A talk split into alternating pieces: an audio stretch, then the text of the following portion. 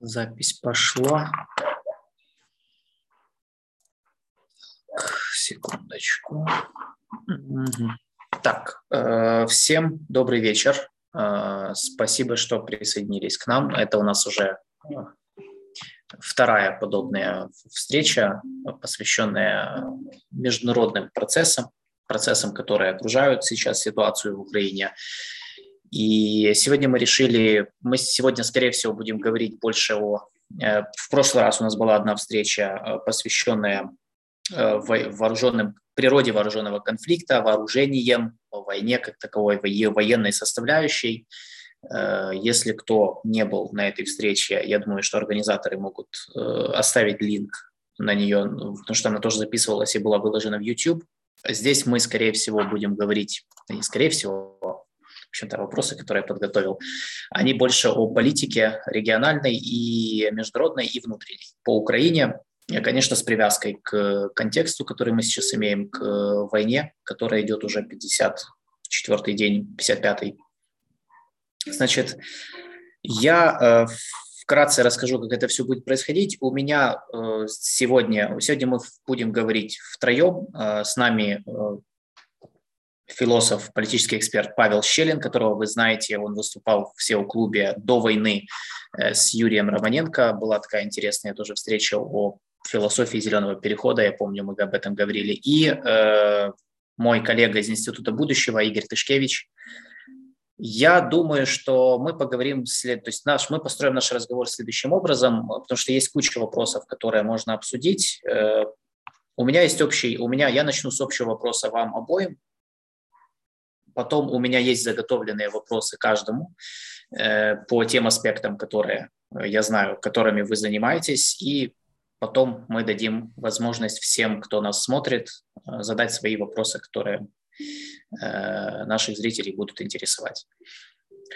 Я предлагаю начать с э, такого вопроса э, для разогрева. Э, мы, вот, э, мы э, сейчас наблюдаем за тем, что происходит. Вот уже скоро два месяца будет.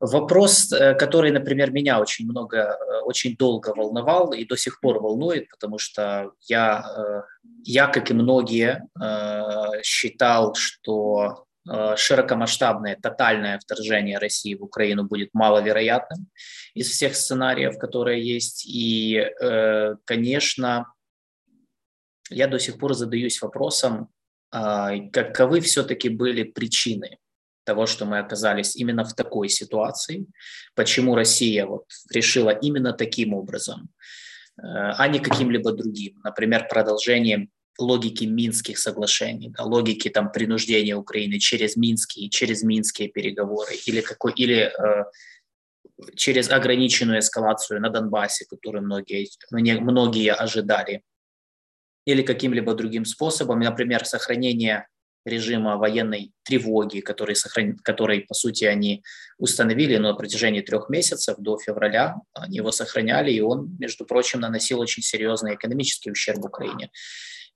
То есть мой вопрос следующий. Вот с вашей точки зрения, а, как, каковы все-таки, вот вы для себя понимаете причины, которые побудили Россию вот сделать то, что она сделала, и э, что мы оказались в такой ситуации, и можно ли было этой ситуации избежать каким-то образом. Давайте начнем с Павла. А, спасибо, Илья. Всем добрый вечер. Ну, вопрос на самом деле сам по себе на миллион, в том смысле то, что на него можно одного отвечать часами. Я попробую дать свое видение, не настаиваю на его истине, но тем не менее это моя интерпретация. Я бы разделил ответ на два принципиально взаимодополняющие, но все-таки качественно разные половины. Первый вопрос, первая половина – это именно о такой причине, то, что ты задаешь вопрос. Был ли своего рода конфликт неизбежен, и есть ли какие-то объективные у него основания? Объективные основания у него есть. Дело в том, то, что российская элита, я здесь не буду говорить в дальнейшем слово «Россия», я предпочитаю все-таки говорить о лице, принимающей решения, российская элита, чтобы быть более точным, они, возможно, своим ну, нутром или на основе каких-то данных, но я больше думаю, это даже на какой-то интуиции понимают, что мир входит в качественно новый период, Этот период можно условно назвать деглобализацией, но как бы в дальнейшем, надеюсь, поговорю чуть-чуть чуть более подробно о том, почему мир в этот период входит, но тем не менее они условно понимали, что э, вот в ближайшие 10 э, лет, даже больше десятилетий, несколько десятилетий, будет качественная перестройка всей мировой системы, которая будет отличаться от того, то, что установилось в Ялте и закрепилось в 1991 году. И они понимали то, что Россия в том виде, в котором она есть, она, по крайней мере, они опасались того, то, что их страна в том виде, в котором она есть, она этого давления, этого времени хаоса не выдержит. Ей нужны более четкие периметр безопасности, ресурсы безопасности, включая антропо, а, антропоцентрические ресурсы, то есть люди, то есть более, большее население своего рода. И сейчас э, им нужно было решать в том или ином виде, на мой взгляд, задачу вот установления вот этого безопасного забора, как я это называю, э, вокруг, за которым они будут отсиживаться во время этого хаоса. То есть это такой образ града, града Кидежа, образ острова России, за которым они будут пережидать вот этот период мировой турбулентности.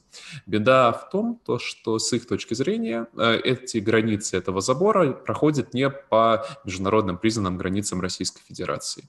Здесь мы переходим ко второму, э, ко второму э, аспекту этой проблемы, почему был выбран военный конфликт. Вот здесь я, честно признаюсь, у меня нет какого-то научного или объяснения, потому что, мне кажется, это все упирается в, фин... в характер российской власти, которая является классической тиранией на данный момент и во многом зависела от воли тирана.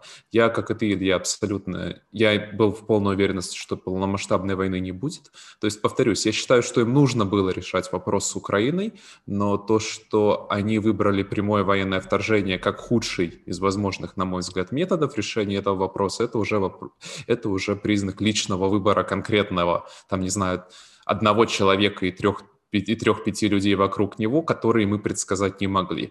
Для себя, мне кажется, они это объясняют как вот эта историческая миссия сохранить Россию в условиях, на, на, на, в условиях надвигающихся десятилетий хаоса и частично провести ну, наказание еретиков. То есть у них есть своя религия русского мира, то есть это безо всяких э, тут метафор, это в прямом смысле функционально работает как религиозная система, и Украина выступает еретиком, э, который является худшим врагом, и который, ну, еретик — это худший вызов для любой религии. То есть э, одно дело просто враг, который другой, а другое дело часть как бы твоего общего религиозного пространства, который был своим, но от тебя откололся.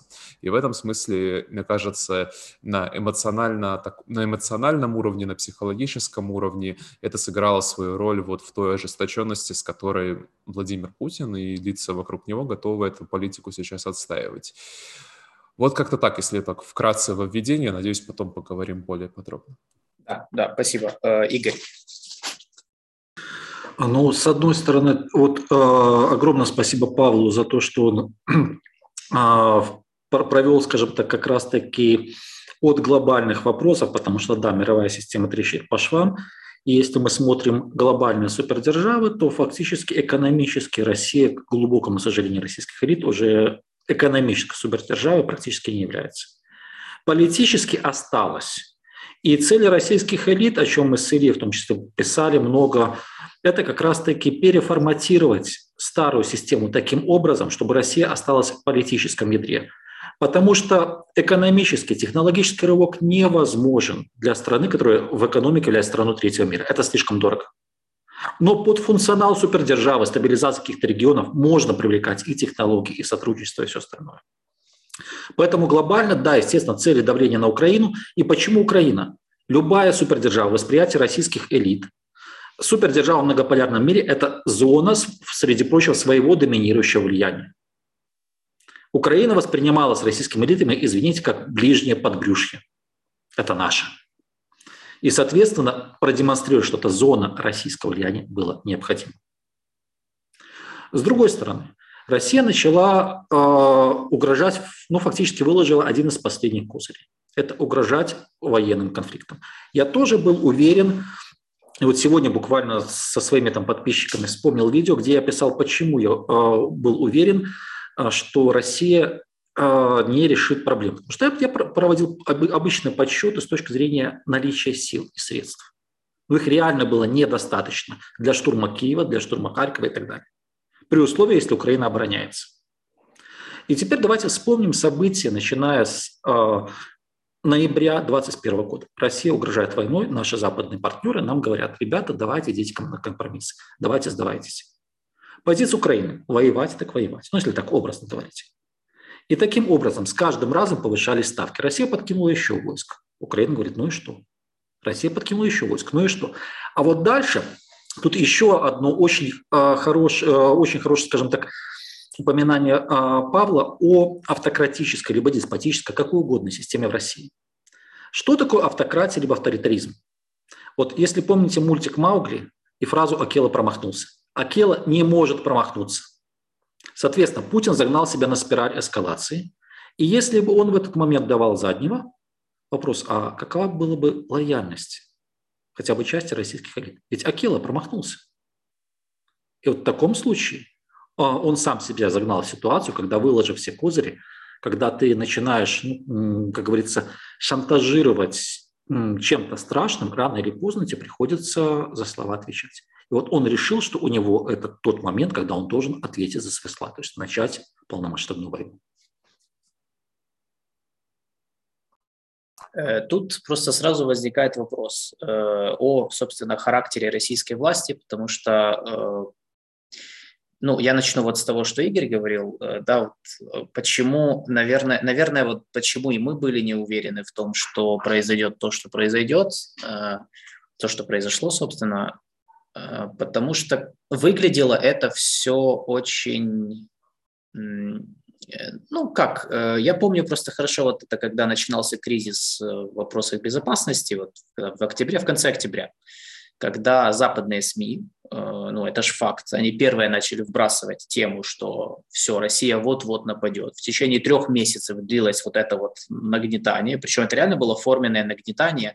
В Украине многие, э, в общем-то, и, и мы в том числе, как бы разбирая вот эти все сообщения, как бы, ну, об этом говорили, что многие из этих сообщений там были полуправдой, там где-то придумывали какие-то вещи, ну, откровенно говоря, там какие-то рисовали карты нереалистичные, даже с учетом того, что произошло. Если сейчас их посмотреть, то, в принципе, очень много вбрасывалось э, такого ну, явно провокационного характера материалов, которые, э, ну и как бы логика была какой, что если Запад вот провоцирует Россию такими вот, ну, можно сказать, дешевыми вещами, да, то как это, как это Путин так казалось очень легким и слишком топорным, что ли, что Путин возьмет и вот кинется да, просто потому, что его тут э, спровоцировали. То есть получалось как-то, э, вот почему, собственно, мы анализировали это, когда мы выписывали сценарий, в том числе вот Игорь помнит в Институте будущего, да, что мы вот этот сценарий э, войны,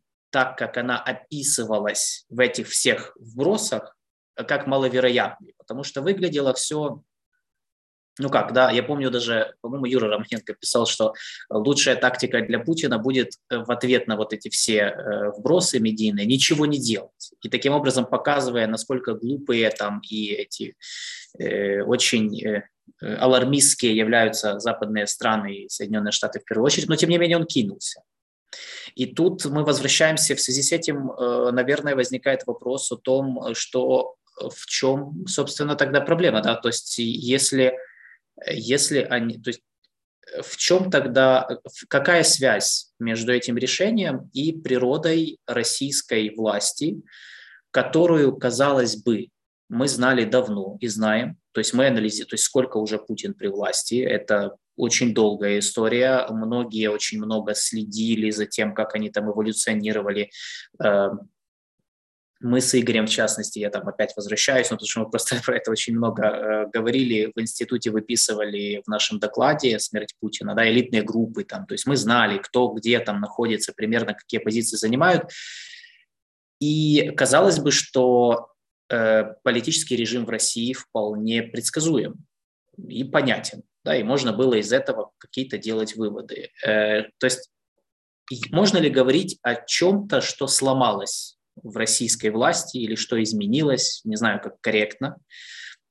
Э, что многие пропустили или не заметили. Вот именно в природе российской, э, российской политической власти, э, в характере этой власти, которой Путин владеет, что как бы может объяснить, почему все-таки Россия приняла вот это самое, по сути, топорное и банальное решение из всех, которые перед ними лежали на столе.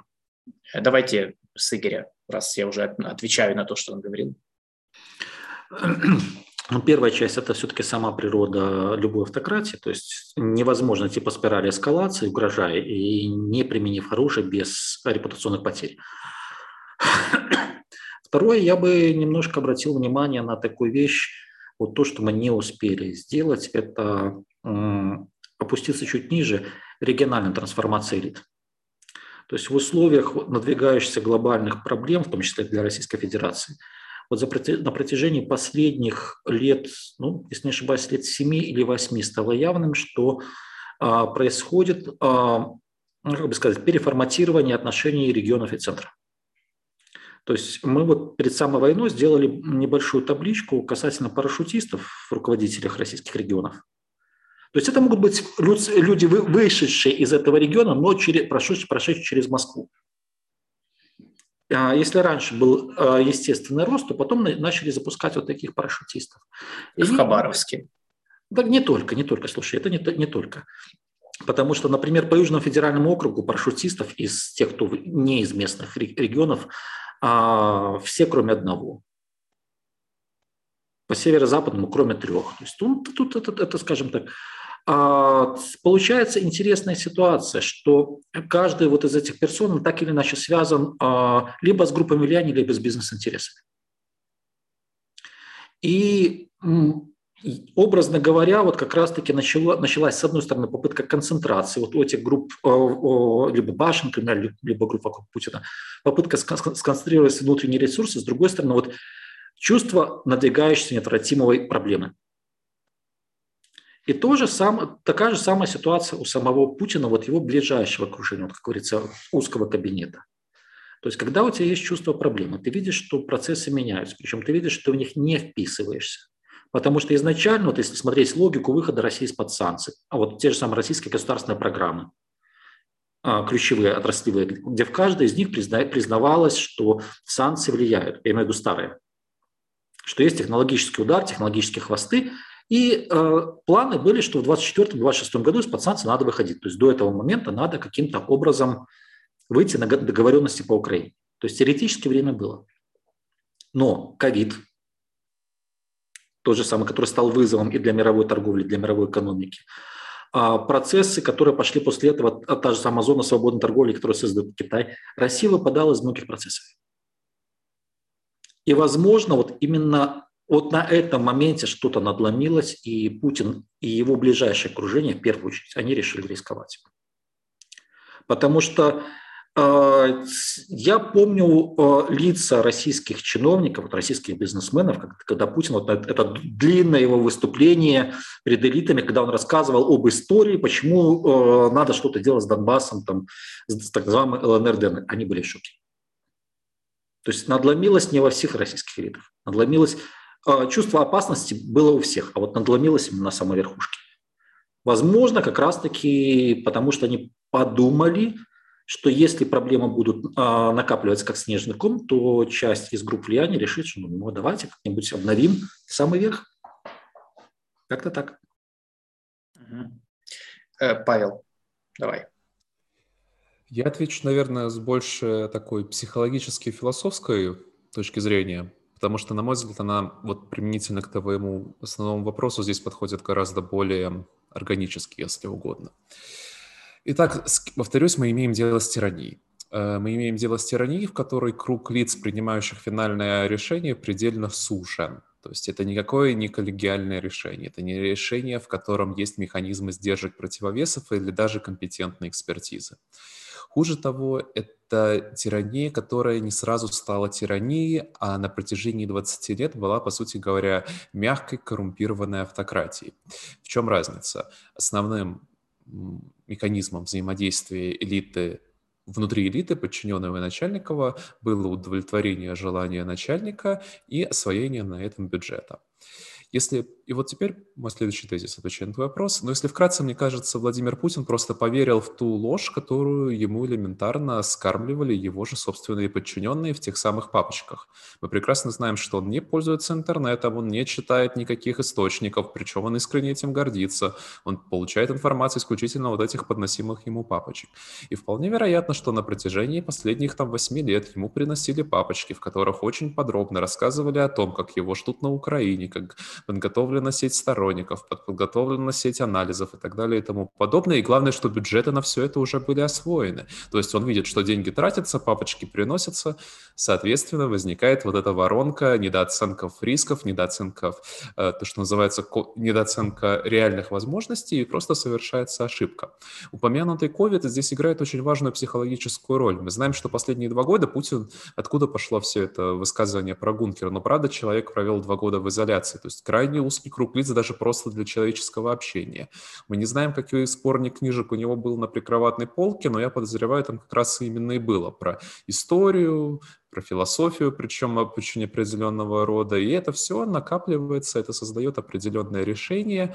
И под воздействием вот этого чувство надвигающейся угрозы с одной стороны, с другой стороны, откровенно говоря, искаженной картины восприятия реальности вот этой искаженной информации, он делает cost-benefit анализ, который, если бы та информация, которую ему давали, была бы правдивой, в принципе, была бы логичной. То есть если бы в Украине, допустим, реально был бы элитный раскол, и была бы, ну, хотя бы группа в 30% элиты, готовая Путина поддержать в первые пять дней операции, я думаю, его план бы нам бы не казался таким безумным.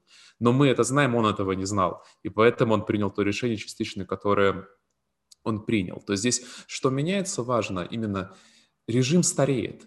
Человек сам стареет. Он э, не становится гибче, он не становится мудрее. Он, напротив, становится, мне кажется, более замкнут в собственных страхах, в собственных гипотезах, в собственных опасениях. А когда вся твоя система построена, опять-таки, на то, чтобы удовлетворять эти страхи и опасения, вот это возникает цепочка эм, фальшивой обратной связи. В принципе, здесь нет ничего нового. Здесь этот принцип известен как минимум 3000 лет э, из разряда записанных. Допустим, вот, ну, в псалмах так прямо и говорится, что как бы э, человек болен неправдою, зачал болезнь, родил беззаконие, то есть цепочка искаженного контакта с реальностью рожда, рождает прямую ошибку, и итогом то, что обратится болезнь его на главу его. То есть то, то, чем ты болен, в данном случае ложью искаженной картины реальности, выйдет тебе боком. Точно так же, как, думаю, сейчас Владимир Путин э, сожалеет о том, то, что он выбрал именно такое решение украинского конфликта, а не какое-то другое, которое было, допустим, в его распоряжении. Но отыграть назад уже не получается, поэтому приходится постоянно повышать ставки. Но вот так бы я ответил на твой вопрос. Спасибо, да. Э, Игорь, давай. И если о российских элитах тоже, Павел, огромное спасибо за вот как раз-таки упоминание о том, что Украина называет теплую ванну, то есть, скажем, на реальности подачи вот эти папочки. Есть еще одна проблема любых автократичных э, систем, любых пирамидальных систем. На определенном моменте на среднем уровне исчезает конкуренция. То есть э, верхняя часть, она может быть способной, она может генерировать хорошие идеи. Но вопрос вот проблемы винтика, проблемы среднего управленца. Средний управленец в моменте, когда перестают работать социальные лифты политические лифты, он понимает, что продвинуться можно только одним – говорить то, что начальнику нравится. Не брать ответственность. И э, если вот снова-таки обратиться к тем же самым региональным элитам, то есть что такое Российская Федерация, как бы там ни было, это многонациональное государство. Динамично оно могло развиваться тогда, когда было бурление, когда была конкуренция с региональными элитами. Возвращаемся к тому, что делает Кремль с регионами, он отсекает региональные элиты, региональные кланы от процесса принятия решений, оставляя только те, которые говорят то, что нравится Путину, ну, либо его окружению. Даже этот маленький ручеек обновления элит он иссякает. И получается, что наверху ты можешь пригласить хорошего менеджера. Ты можешь э, воспользоваться услугами хорошего мозгового центра. Но вопрос, кто будет исполнять? Это ярчайшим образом проявилось а, даже во время вторжения России в Украину. То есть, ну, с точки зрения вот такой вот, если не стратегии, то, по крайней мере, неожиданности, вот удар с Беларуси, ракетный удар, в принципе, это неплохо. А с точки зрения реализации? Та же самая проблема винтика, среднего исполнителя. Я не говорю уже про низовое звено. Низовое звено живет в своей вселенной. Что-то отпилить, что-то украсть, как говорится, обеспечить себе, потому что средним он тоже не может стать. И тут мы тоже, даже в военной операции, мы имеем свидетельство, это попытка расконсервации российской техники. Низовое звено использовало маленький ресурс для того, чтобы ну, обеспечить себе более-менее нормальную жизнь. Низовое звено, которое оказалось в украинских городах, использовало маленький ресурс, чтобы помародерить. Это логично в таких вот закрытых системах, увы, к моему сожалению. Добавлю буквально кратенько. Да, да, да. То есть э, тоже вот пример это важно. Ну, я Сразу признаюсь, я читаю достаточно много обсуждений среди российских военных энтузиастов, которые не во власти, но искренне топят за это дело. И там вот они как раз и жалуются, в частности, одних из причин на то, что, судя по всему, в момент начала этой именно операции для половины среднего звена она реально стала неожиданной, а, неожиданностью. Опять проблема автократии. Решение принято на самом верху, финальное, в последний момент. Вниз спустить не успели, отработать не успели. Но сверху этого не видно, а на среднем уровне, ну, проявляется некомпетентность. Но здесь я сразу отмечу, есть ошибка, потому что вот за 50 дней учатся. То есть вот это механизмы связи выстраиваются. И вот то, что начинается сейчас, оно уже будет с гораздо меньшей некомпетентностью. Это я тоже сразу вынужден отметить как э, важное изменение, важный риск. Да, нет, сто процентов. Тем более, э, когда посмотреть на э, вот ну, я видел, что многие там э, начали, ну, писали и там говорили, там, что вот Путин там обезумел, он там вообще не, нерационально мыслит, он там, у него там поехала крыша.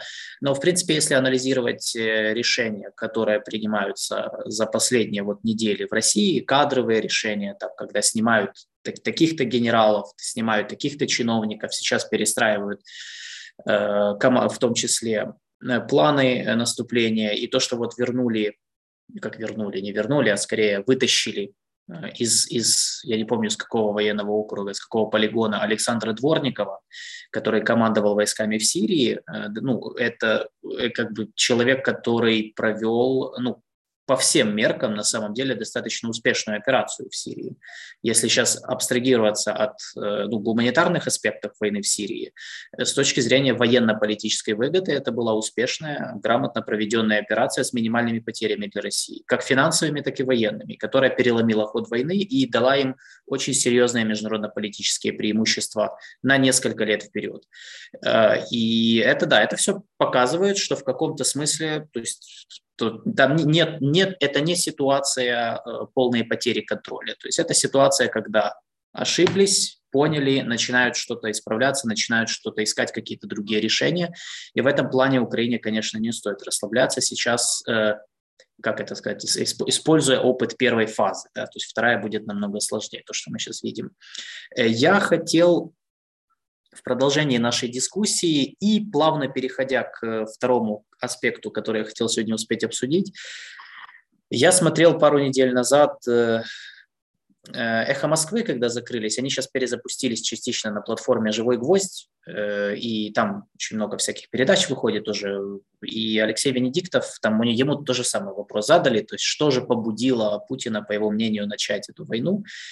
И по его мнению, он сказал, что что две, две, два события э, создали вот что-то надломили, так сказать, э, что э, побудив Путина вот в какой-то момент радикализироваться в отношении Украины и вообще всей этой истории.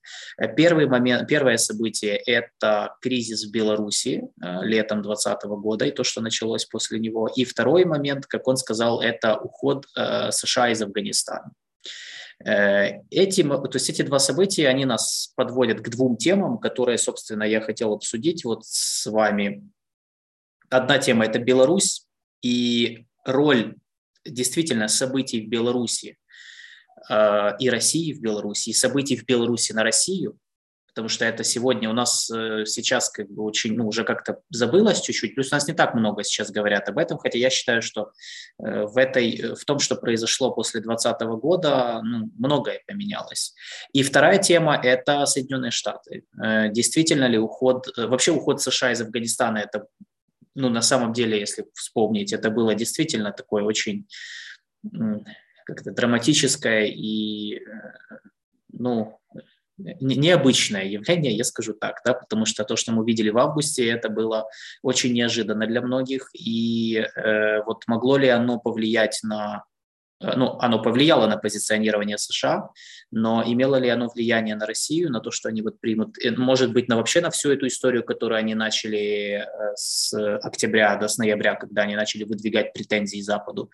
В общем, вот это, я, вот это мой вопрос к вам, то есть по поводу американский фактор и белорусский фактор вообще во всей вот этой истории. Видите ли вы здесь какое-то серьезное влияние на Путина или на, на, то, на то решение, которое он принял? Давайте с Павла. Хорошо, я тогда больше скажу про США, я думаю, а Игорь, а, и предложу Игорю больше рассказать про Беларусь. Я думаю, в рамках наших компетенций это будет даже более чем уместно. А, если говорить про США, то здесь я бы даже повышал тезис, потому что, на мой взгляд, проблема не в том, то, что США — это фактор, который влияет на эту историю. Это самый главный фактор, который определяет, что будет, что будет происходить в последующие 30 лет. И это фундаментальная проблема, которая не зависит от Владимира Путина. А, дело в том, что если вы в целом посмотрите на график присутствия американских войск за пределами США, он последние 50 лет идет вниз. Был небольшой горб во время вторжения в Ирак, но и этот горб уже успал. То есть то, что мы видели в Афганистане, это финальная точка ухода Америки осознанного, политического мотивированного ухода с позиции, по сути, гаранта международной глобализированной системы. И здесь главное, что, на мой взгляд, не понимают большинство аналитиков международной системы, возможно, будучи, сказывается марксистское прошлое или экономическое прошлое, то, что вообще-то глобализация с самого начала для США была преимущественно проектом безопасности, проектом политическим, проектом идеологическим и только потом проектом экономическим. И вот проблема в том, что после окончания холодной войны на самом деле вот эта система для Америки перестала изнутри быть интересной. То есть идеологически они сначала пережили конец истории, потом поняли, что мир тоже особо этому концу истории не рад, и в каком-то смысле разочаровались и в мире, и в себе. То есть они, по сути, отказываются нести издержки глобального полицейского и гаранта системы международной вот этой торговли, как мы ее знаем после э, окончания Холодной мировой войны. Я в макроисторической перспективе напомню, что это крайне ненормальная система. Большую часть времени мир был разделен на очень четкие зоны, в которых шла борьба между жизнь на наспесь. Только, простите, шесть авианосных групп США обеспечили систему глобализированной торговли. И сейчас Америка решила по своим внутренним причинам отказаться от роли гаранта этого мира порядка. Это фундаментальное решение. Афганистан только последнее вот э, было видимой причиной. То есть это на самом деле есть, на мой взгляд, главный толчок ко всем этим волнам хаоса, который сейчас располагается, который российская элита, разумеется, считывала. И мне кажется, это именно повлияло на ускорение, потому что они поняли, что хаос начинается, и надо засталбливать колышками то, что ты будешь считать своим. Чем раньше, тем позже. И тут тонкий момент, что для России, я думаю, нутром они понимать, что пик силы России очень короткий. Проблема в том, что пик силы России это реально было примерно до 28 года. То есть а, ну, даже, я бы даже сказал до 25-го. Это пока еще демографическая пирамида не вошла в период окончательного падения, и надо срочно присоединять новые антропологические ресурсы. Прямо, чтобы удерживать рынки, чтобы было банально кого в танки сажать в будущем. Это же это демография, второй фактор, о котором я тоже постараюсь э, сказать позднее. Здесь важно понимать, что кроме Америки в мире в принципе не существует никакой другой глобальной силы, способной именно обеспечить мировой глобальный порядок вот этой глобализированной торговли, глобали, глобализированных логистических цепочек, включая Китай. Можно, у Китая достаточно сил, чтобы быть крупной региональной державой, но у Китая в принципе нет ресурсов обеспечивать вот эту глобальную стабильность сетью, которым было США. А в условиях хаоса все начинают играть сами за себя. Причем начинают играть очень жестко, и мы это увидим э, в перспективе. В мире порядка 200 замороженных конфликтов, и Украина, я боюсь, это только самый первый из них, который по-настоящему разморозился крупно, хотя мы можем вспомнить Карабах, который был недавно. Я, бою, я это просто проговорю отдельно, я думаю еще на то, что сильно повлияло на решение в Кремле, это э, страх Карабаха. Они правда верили, что Украина сделает с Донбассом то, то, что, ну, с, ДНР, с, ДНР, НР, то, что Азербайджан сделал с Карабахом. Они это видели, они этого искренне боялись. Я не знаю, насколько были планы, не были планы, планы насколько эти угрозы реально с точки зрения военной стратегии, но то, что в Кремле в это искренне верили, я подозреваю, вот я, я, я почему-то уверен очень сильно. И опять-таки, в этих условиях нестабильности э, это способствовало атаковать на пике силы. То есть в этом есть определенная рациональность. Опять-таки, просто по уму атаку нужно было делать, опять-таки, гибридными методами, смешанными смешанными военно-экономическим политическим давлением, либо, простите, проводить эту операцию именно как спецоперацию с правильным расчетом сил, с мобилизацией и так далее. Ничего этого сделано не было, но это другой вопрос. Но, тем не менее, важно понимать, что именно уход США уже сейчас открыл дорогу хаосу, и, боюсь, назад его не закроют, потому что США качеством изменила свою стратегию. Теперь она не поддерживает глобальный мир, она определила свои точки интересов, и эти точки интереса мы знаем. Это Великобритания, Австралия, Новая Зеландия, Япония, э, Сингапур, Южная Корея. Потенциально Аргентина, Индия, э, как партнеры, но и то. Уже не узловые точки, уже по конкретным. А, ну и, разумеется, Канада, Мексика. Как определить, у кого реальные интересы США, из-за кого США будут отвечать, ну, будут стремиться реально отвечать в, послед... в последующие 30 лет? Смотрите, с кем заключена специальная торговая сделка. Вот просто смотрите на страны, с которыми заключены специальные торговые соглашения, либо специальные соглашения безопасности, и картина вам будет становиться. И на самом, и я сразу скажу, я этому очень, я отношусь к этому с большой печалью, как аналитик, потому что миру это не несет в целом ничего хорошего. Огромная территория, проходящий от Финляндии через Украину по всему Ближнему Востоку, с одной стороны, и потом по всей Юго-Восточной Азии, превращается в огромную зону нестабильности, я не говорю про Африку. Из этой зоны нестабильности сейчас происходит три четверти мирового сельхозпроизводства, три четверти мирового энергетического экспорта и три четверти всех логистических цепочек. Вы можете себе представить, что нас ждет в ближайшие десятилетия. Это что мне было сказать про Америку. И буквально одну секунду вот про Беларусь, просто мое мнение. Мое мнение здесь надо вот смотреть опять психологически. Мне кажется, это все упирается в опыт Каддафи. Мы знаем, что вот опыт смерти Каддафи был личной травмой Владимира Путина. Он пересматривал это видео несколько раз, чуть ли не целый час. Он это проецирует на Беларусь, он это спроецировал на Казахстан, и психологически, я думаю, это тоже повлияло. Но это вот то, что немного я могу просто от себя добавить. Извини, если говорил слишком долго. Спасибо, спасибо большое. Э, Игорь, давай по Беларуси и, может, по штатам, ну, пожалуйста. Ну, если мы говорим а, по штатам, Китаю и так далее, то действительно США уходит с роли глобального полицейского. Китай не демонстрирует готовность таких таковым стать. Есть рост региональных игроков. Тут хорошо, что Павел упомянул тот же самый Кавказ, то есть усиление Турции, еще ряда стран. И Россия понимает, что это зона возможностей. То есть тот, кто заявил, что он может выполнять определенные функции, Потому что Штаты, они ставят на, назовем так, прокси-силы, как трехморье в Европе, но эти прокси-силы, они должны вырасти. И вот если в момент роста появляется реальная сила, которая говорит, ребята, я готов, э, то Российская Федерация считала, что, в принципе, это найдет понимание. Это находило понимание, как бы там ни было но при этом новые центры силы, та же самая Турция, они Россию ну, активно подвигали. И, например, те же самые события в Казахстане, что тот же самый Китай с Турцией ну, фактически попросили войска ДКБ выйти из Казахстана де-факто, и те вышли вот своей позиции. Это тоже, тоже свидетельство. Если, если говорим о Беларуси, то тут палка о двух концах. Потому что, э, смотря хронологию, то есть я напомню, что был конфликт насчет как раз-таки ступеней и, а, и формата интеграции Беларуси и России, который был связан с тем, что Лукашенко не желает делиться властью. И по большому счету, на конец 2019 года в Беларуси создалась уникальная ситуация, когда а, режим Лукашенко был близок к национальному консенсусу на темах независимости. Потому что, ну, маленький пример Павел Сиринс, который сегодня тоже за решеткой, в конце 2019 года он говорил, что ну, мы с Лукашенко в пытаниях незалежности сегодня выступаем на одном боку.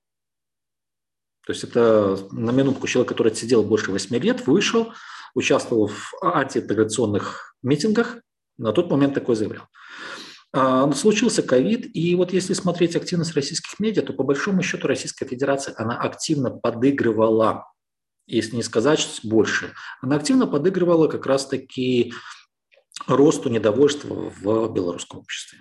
Это использование того, что, ну, снова-таки автократичная система, она не смогла грамотно коммуницировать вопросы борьбы с ковидом, То есть имея колоссальные по сравнению с соседями ресурсы а, в области иммунологии, в области, скажем так, борьбы с вирусными заболеваниями и так далее, и, соответственно, имея возможность не закрываться на локдауны, а, власти не смогли это нормально рассказать ни бизнесу, ни обществу. Но вместо этого начиная скрывать данные о реальных смертях. Ну, то есть это было в высшей степени тупостью. А, это порождает страх. И дальше, если посмотреть э, ключевые темники российских медиа, то примерно до 19 августа, до встречи Путина и Лукашенко, я прошу прощения, российские СМИ, в том числе РИА Новости и остальные, они работали на протесты. То есть они поддерживали противников Лукашенко сознательно, массово. Доходило до смешного, что даже э, журналистов РИА Новости российские коллеги шутко называли пресс-службы господина Цыпкала. Э, но это была не поддержка, так сказать, демократии. Это была работа на ослабление государственных институций. То есть просто ты продуцируешь э, конфликт в обществе, потому что темники были фактически украинские, пытались и по религиозному принципу, и Запад, Восток и так далее. Все это было опробовано, и попытки были вбросить на, на протяжении лета. Но сошлось только на отношении к Лукашенко, на теме солидарности, как раз-таки репрессий со стороны белорусских властей в адрес протестующих. Ну и дальше, если смотреть теперешние темники, теперешний э, подход, то по большому счету общее все укладывается так, что Лукашенко, конечно, плохо, белорусские власти без России ничего не могут, но вот Россия гарант стабильности в этой стране. И под этой маркой Российская Федерация попыталась повторить, в принципе, а, то, что у нее получилось в 2011 году, когда Беларусь тоже подала под санкции. То есть на фоне ухудшения отношений со странами Запада, закрытия многих рынков, а, втянуть Беларусь в еще более глубокий интеграционный виток. Частично это удалось но лишь частично, потому что вопрос а, формата того же самого референдума по перестройке политической системы и всего остального у России немного не вышел. И вот тут очень интересная ситуация. А, потому что, несмотря на успехи, несмотря на усиление своего влияния, а, Лукашенко он продолжал крутиться. Тем более, что появились такие игроки, на которых он мог пытаться опереться в будущем. Это Турция и Китайская Народная Республика. Ну и плюс украинский фактор. То есть, э, если смотреть, например, э, контуры минутку. Проблема России, что не было альтернативы Лукашенко. То есть один диктатор, понимая, что Россия единственное государство, которое может повлиять тактически на расклад в своей стране, он не допускал конкуренции. То есть я могу назвать не менее восьми человек на пророссийском направлении политиков, которые пытались создать политические партии, которые сидят. Ну, либо выдавленные страны. То есть если прозападная позиция, какая-то инфраструктура еще оставалась, пророссийская уничтожалась.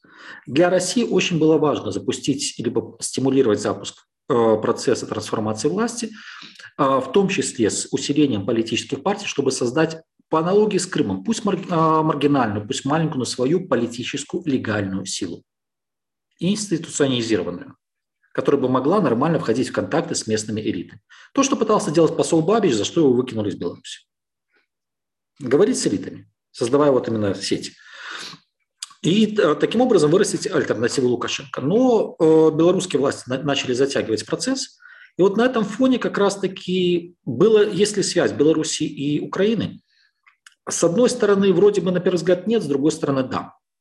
Потому что если падает Украина, Беларусь точно падает, раз – и второе, если посмотреть то, как Российская Федерация работала на белорусско-украинском направлении, то есть украинский рынок, Украина как государство, несмотря на всю там жесткую риторику, для Лукашенко это был балансиром российского влияния. То есть Россия вводит пошлины, Беларусь убегает в Украину.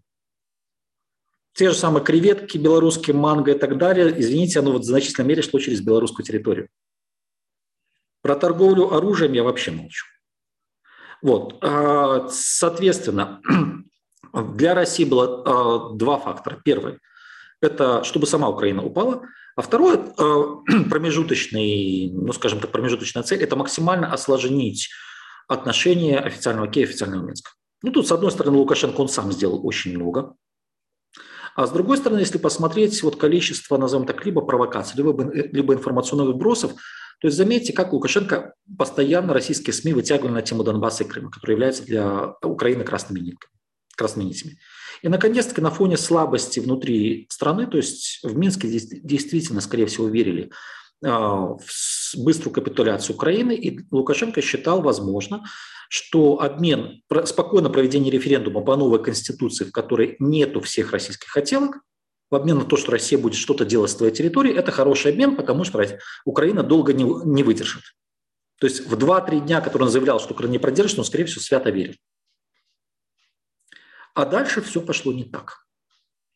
И получилось, что Россия получила, кроме всего прочего, э, то, что белорусские власти де-факто заляпаны кровью украинцев. Это просто так не пройдет. И поэтому, э, да, даже не получая Украину, Россия будет пытаться цепляться за Беларусь. С другой стороны, если Россия выходит ослабленной из этой войны, то Лукашенко, стремясь сохранить свою власть, он будет, будет пытаться всячески быстро кинуть Путина. То есть повторить либо маневр Финляндии 1944 года, либо маневр Румынии и Болгарии примерно того же самого периода. Ну, как-то так. Я только в подтверждении тезиса э, Игоря по поводу того, что да, в России, у России не получалось э, свалить, так сказать, Лукашенко, когда им надо было, в том числе потому, что не было альтернативы. Я просто могу здесь привести пример э, и расширить Сирией, э, где, ну, которая тоже находится под сильным э, контролем и влиянием России, э, там у россиян сложилась точно такая же ситуация. С 2019 года уже несколько раз россияне порывались поменять Башара Асада, потому что ну, потому что он, он пытается и пытался играть свою игру, и это очень многим не нравилось, и они столкнулись с точно такой же проблемой. То есть у них не было альтернативы, и любые э, альтернативные фигуры политические, которые появлялись на горизонте, с ними сразу же они быстро исчезали. Да, то есть я вот, э, я могу четырех назвать да, в Сирии, которые были, э, рассматривались как э, альтернативы Башару Асаду. Один в итоге под домашним арестом, один в изгнании. Второго отправили в ссылку в ООН, он сейчас постоянный представитель Сирии в ООН, был министром иностранных дел, э, и еще один, сейчас просто исчез, там один генерал очень популярный был, и сейчас о нем даже не вспоминают. Вдруг. Илья, прошу прощения, я тебя перебью, но в таком случае по сравнению с Лукашенко э, Башара, э, Асад просто гуманист. Да, да, да как, как ни странно, но, но да, с ними ничего трагического не случалось, никаких сердечных приступов, но вот таким образом, но это, это реально как бы то, что, опять же, россияне не могут даже сегодня, э, они хотели бы поменять его на более лояльного, контролируемого человека, потому что во многих вопросах Башар Асад выступает с позицией, э, там, скажем так, не, не совсем пророссийских, там, например, что касается отношений с Израилем или с Турцией, или э, вот, ну вот, например, я не знаю, если кто видел в новостях, но я просто заметил, я даже писал, э, я правда, э, что как только началась война в Украине, по-моему, если я не ошибаюсь, на третий или на третий день э, после того, как началось вторжение России в Украину, президент Сирии полетел в Эмираты. То есть не, не, не в Москву, не, не, не звонок Путину, он полетел в Эмираты. Это был первый визит его за 10 лет принципе, что он куда-то вылетел из страны.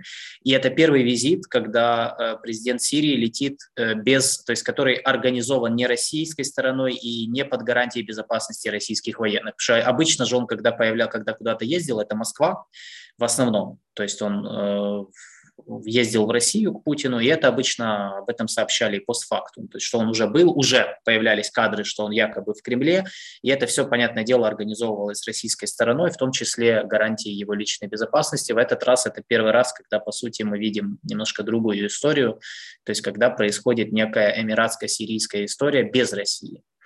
Поэтому вот это интересный момент, просто да, хотел по поводу еще ближневосточного вектора, потому что в России, э, кроме Белоруссии, Сирия тоже может считаться такой страной из всех, которая находится под очень серьезным влиянием России, там тоже можно проектировать подобные, ну, анализировать подобные вещи.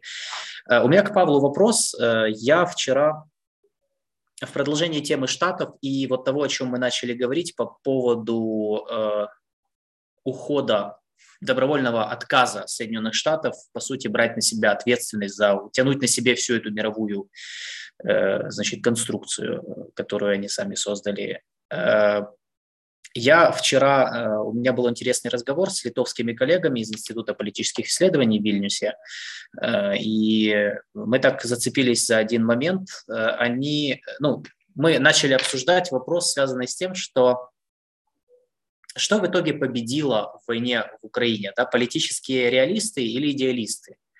Потому что, по большому счету, вот я читал, э, ну, сейчас, вот часть людей считают, что то, что я читаю, в том числе в западных медиа, что война в Украине – это такое мрачное э, предзнаменование того, что Запад, то есть ухода Запада, да, что, это, что эта война, она как бы подтвердила этот процесс, что Штаты уходят, Запад ослабляется, они не могли, ничего не могут сделать, не смогли остановить войну.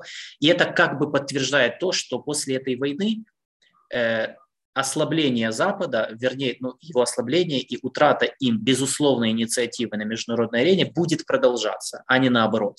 И другая часть, э, те, кто пишет, наоборот, те, которые больше пишут, возможно, с позицией э, такого э, как бы оптимистичных, что наоборот, война в Украине стала вторым дыханием для Запада, потому что мы видим, что консолидируются э, страны э, коллективного Запада, которые мы перестали уже даже называть коллективным Западом, а тут они все снова единым фронтом выступают, что наоборот США там усиливают свое влияние на Европу, потому что мы видим, что они все, ну как бы вот выступают, согласовывают свои действия, и э, получается ослабление России, оно приведет к тому, что вот эта вот идея, вот этот эхо однополярного момента 90-х, да, когда Советский Союз пал, биполярная система схлопнулась и получилась вот это вот некая короткая, короткий период однополярной гегемонии Соединенных Штатов, что он вот, вот где-то на горизонте замаячило опять вот это вот что, не, нечто похожее. Э, то есть вот у меня вопрос, наверное, к тебе, Павел, вот что что из этого, с чем из этого ты согласен? И э, все-таки война в Украине – это второе дыхание для Запада или все-таки вот что, э, все-таки часть вот этого процесса, о котором ты говорил, связанного с уходом США? Смотри, я скорее реалист, но не то чтобы пессимистичен. То есть я пессимистический в глобальном смысле. Э, отвечая на твой первый вопрос, э, мне кажется, сама постановка вопроса, что страны Запада не смогли остановить войну, предполагает, что они эту войну хотели остановить. Я в этом даже не особо уверен. Напротив, с точки зрения политики США, в какой-то степени, да простят меня слушатели, да все равно им происходит сейчас война это или нет, на самом деле. С точки зрения США, повторюсь, сейчас вот это то, что я называю войной первого типа, где-то далеко сражаются группы, США все равно решают свою макростратегическую задачу, которую они начали решать еще при Обаме, то есть вот эта реконцентрация, уход в себя, погружение во внутренние проблемы, переустройство структуры безопасности. Война ничего не меняет. В краткосрочной перспективе они отжимают под себя европейский рынок энергоресурсов, даже с практической точки зрения, и вывод капитала, если так посмотреть. Но главная причина, почему я не могу вот быть оптимистом второго типа, вот это второе дыхание Запада, есть принципиальная структурная проблема с Европой, с Европейским Союзом, она не зависит от э, данный момент, точнее, она зависит от идеи, но косвенно. Это проблема демографическая. Европа в красной зоне. Европа вступила в демографический кризис, из которого у нее выхода нет у нее будет сжиматься внутренний платежеспособный спрос. Ее самое трудоспособное поколение массово, прежде всего в стране, на которой все зависит, в Германии, выходит на пенсию, простите меня. Вот это единство, оно сейчас очень эмоциональное, я в него хочется верить. Но я думаю, что если сейчас сделать реальную ставку на ЕС, то Украина проиграет нужно ES использовать, но главное, нужно уже думать о мире после. Просто по той причине, что структурно у Европы нет вот этих ключевых... У нее есть технологический ресурс, но у нее нет демографического ресурса и даже военного ресурса пережить этот мир хаоса вот если говорить вещи своими именами. Я не знаю, слышите э, вы или нет, но вот сейчас очень много обсуждений, что в Украине, по сути говоря, скоро будет нечего поставлять из переносных э, комплексов, потому что все использовано, а наши промышленные мощности были не готовы производить это в таких количествах, как просто простой пример. Европа, откровенно говоря, не готова была жить. Вот Европы, если есть регион, который не готов жить по модели неглобализированного мира или по модели жесткого мира, это Европа, это Европейский Союз. Второй, кстати, Китай, потому что у них демография через 10 лет полетит я это неоднократно говорил.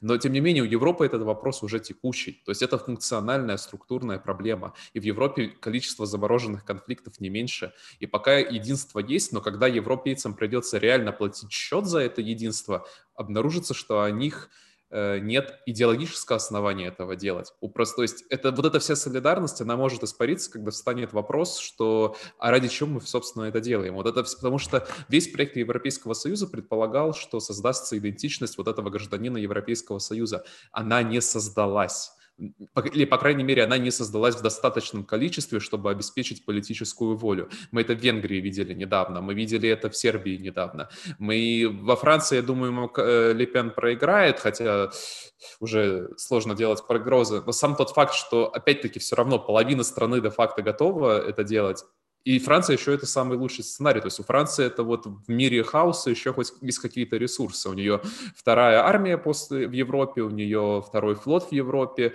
у нее есть выход в Средиземное море, и она относительно безопасном положении. Что будет в Германии, которая вообще критически зависит от всей глобализированной системы значит, импорта-экспорта всего, то есть импорта э, ресурсов и экспорта германской продукции. У нее внутренний рынок схлопнется просто. Пенсионеры столько потреблять не смогут, сколько Германия производит. Я вообще молчу. И здесь мы подходим... То есть, на мой взгляд, Германия вообще... Вот страна, которая больше всего проиграла от войне в Украине, это Германия. Вот, вот если вот называть вещи своими именами. Я не особо верю в германское единство, но особо учитывая их федеративную структуру, когда придут счета за все в глобальном смысле, если будет останавливаться промышленность.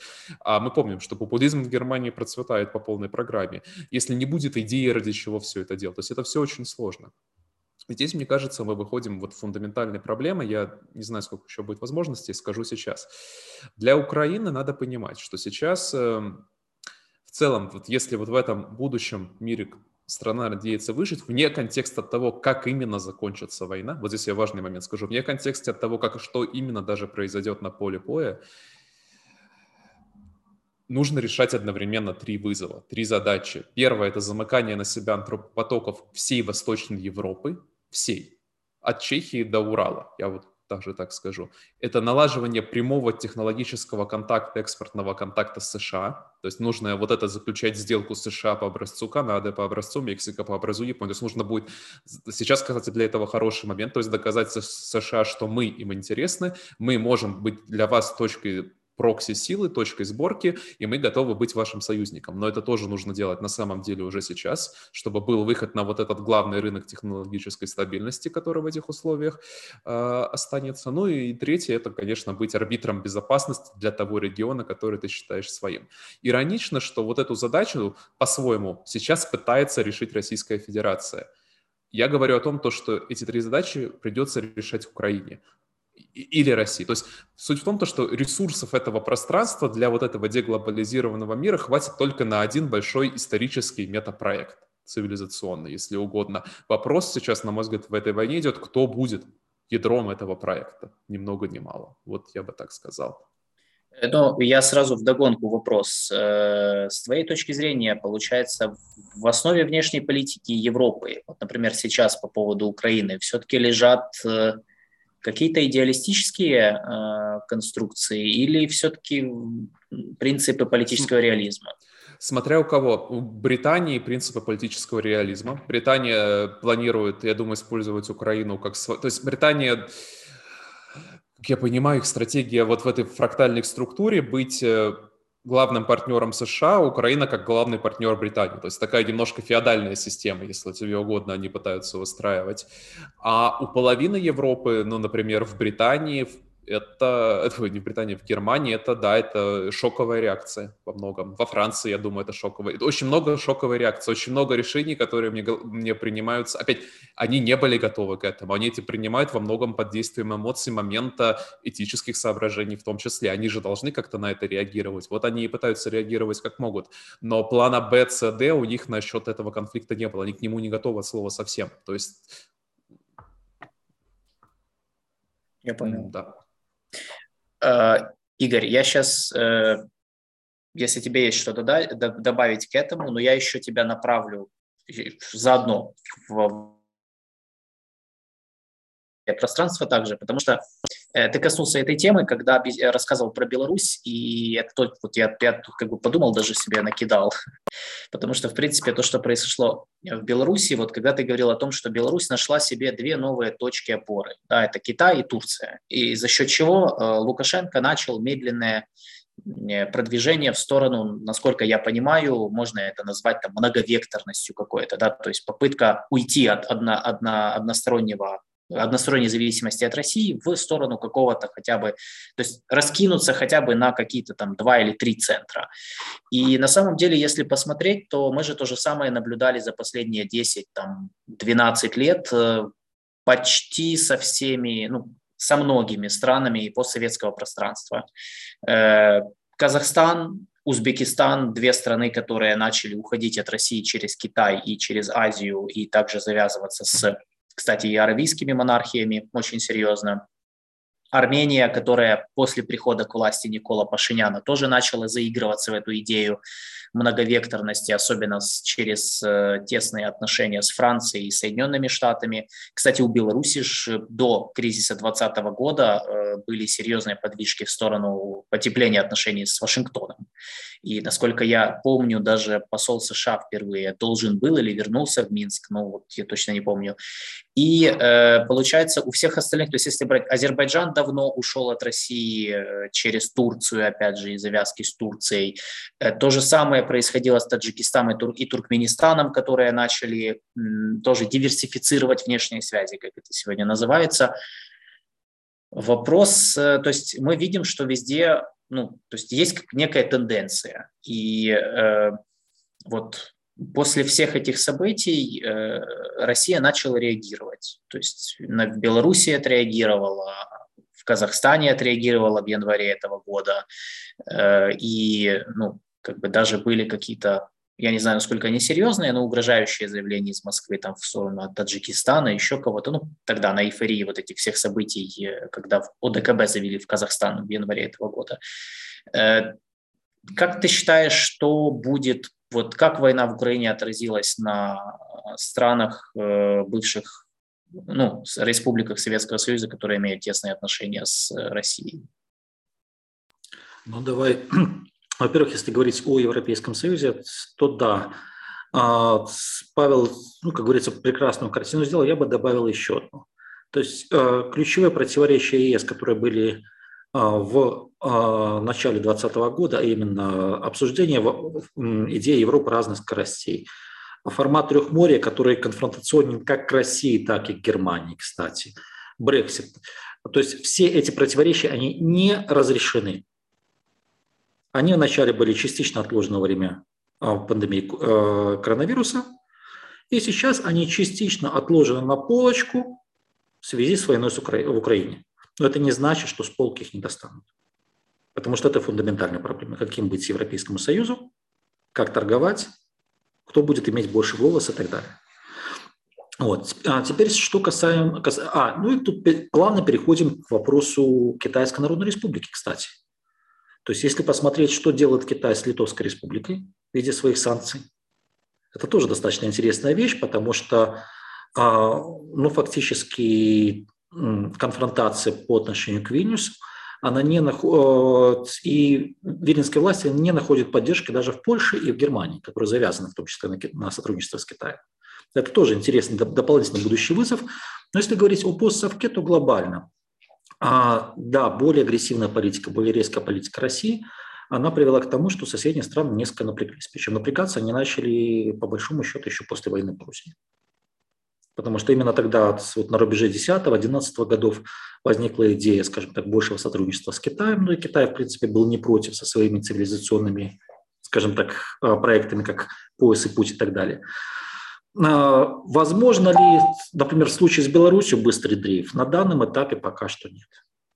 Потому что Китай, Беларусь слишком увязла в России, Китай а, работает по Беларуси России в формате своей концепции а маленький друг большого партнера.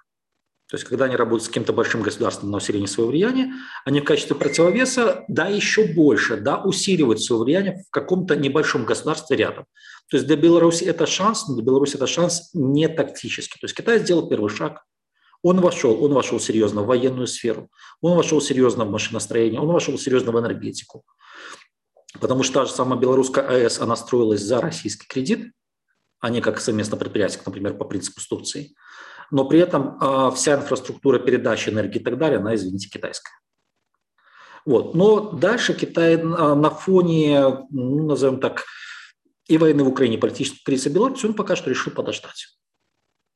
То есть усиления нет. То есть Китай уже вошел, но Китай мыслит долгосрочными перспективами, поэтому он не уменьшает своего присутствия, но он и не наращивает его. То есть просто, как говорится, пауза. Пауза на позитиве. А если говорить с Турцией, Турция, она, ее позиция скорее более так направлена на расширение своего влияния. Тут и отношения по Украине, и с Беларусью. То есть, да, это формат, если говорить для Минска, то кроме, кроме Турции и Ирана, на что молится Минск, это на выход из-под санкций, например, а, ой, Турции и Китая, это выход из-под санкций Ирана, потому что с ними, с ними тоже хороший. Ты упомянул аравийские монархии, но на минуточку торговля оружием из Беларуси идет в основном через Объединенные Арабские Эмираты и Саудовскую Аравию, кстати. Два государства, которые а, где-то открыты, где-то не открыты, они покупают оружие, потом передают их, ну, назовем так, зоны конфликта. Вот, поэтому, если говорить по другим странам, то у кого получилось? У Узбекистана реально получилось выскочить, используя китайский вектор. Ну, тут в том числе и география. Для Казахстана сложнее, потому что у Казахстана есть несколько групп политических элит, которые одни видят угрозу в первую очередь в России, другие видят в Китае. Казахстан параллельно пытается заигрывать с Турцией. То есть вот эта вот ось Турция, Азербайджан и, и дальше на Казахстан. Именно поэтому они активизируют свое участие в ассоциации э, тюркских государств и так далее и тому подобное.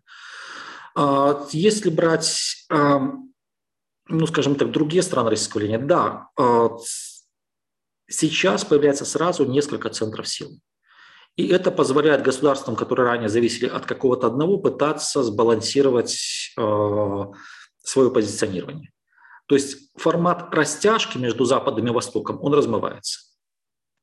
С одной стороны, это шанс, с другой стороны, воспользоваться этим шансом можно только тогда, когда ты умеешь, умеешь работать, когда ты трезво оценишь свои силы. Потому что броситься в объятия Китая, не зная того, как работает китайская внешняя политика, это не менее опасно, чем броситься в объятия России. Войти, не понимая э, внутренних конфликтов э, внутри арабского мира в сотрудничестве с одной либо несколькими арабскими государствами, это не менее опасно, чем играть и с Китаем, и с Россией.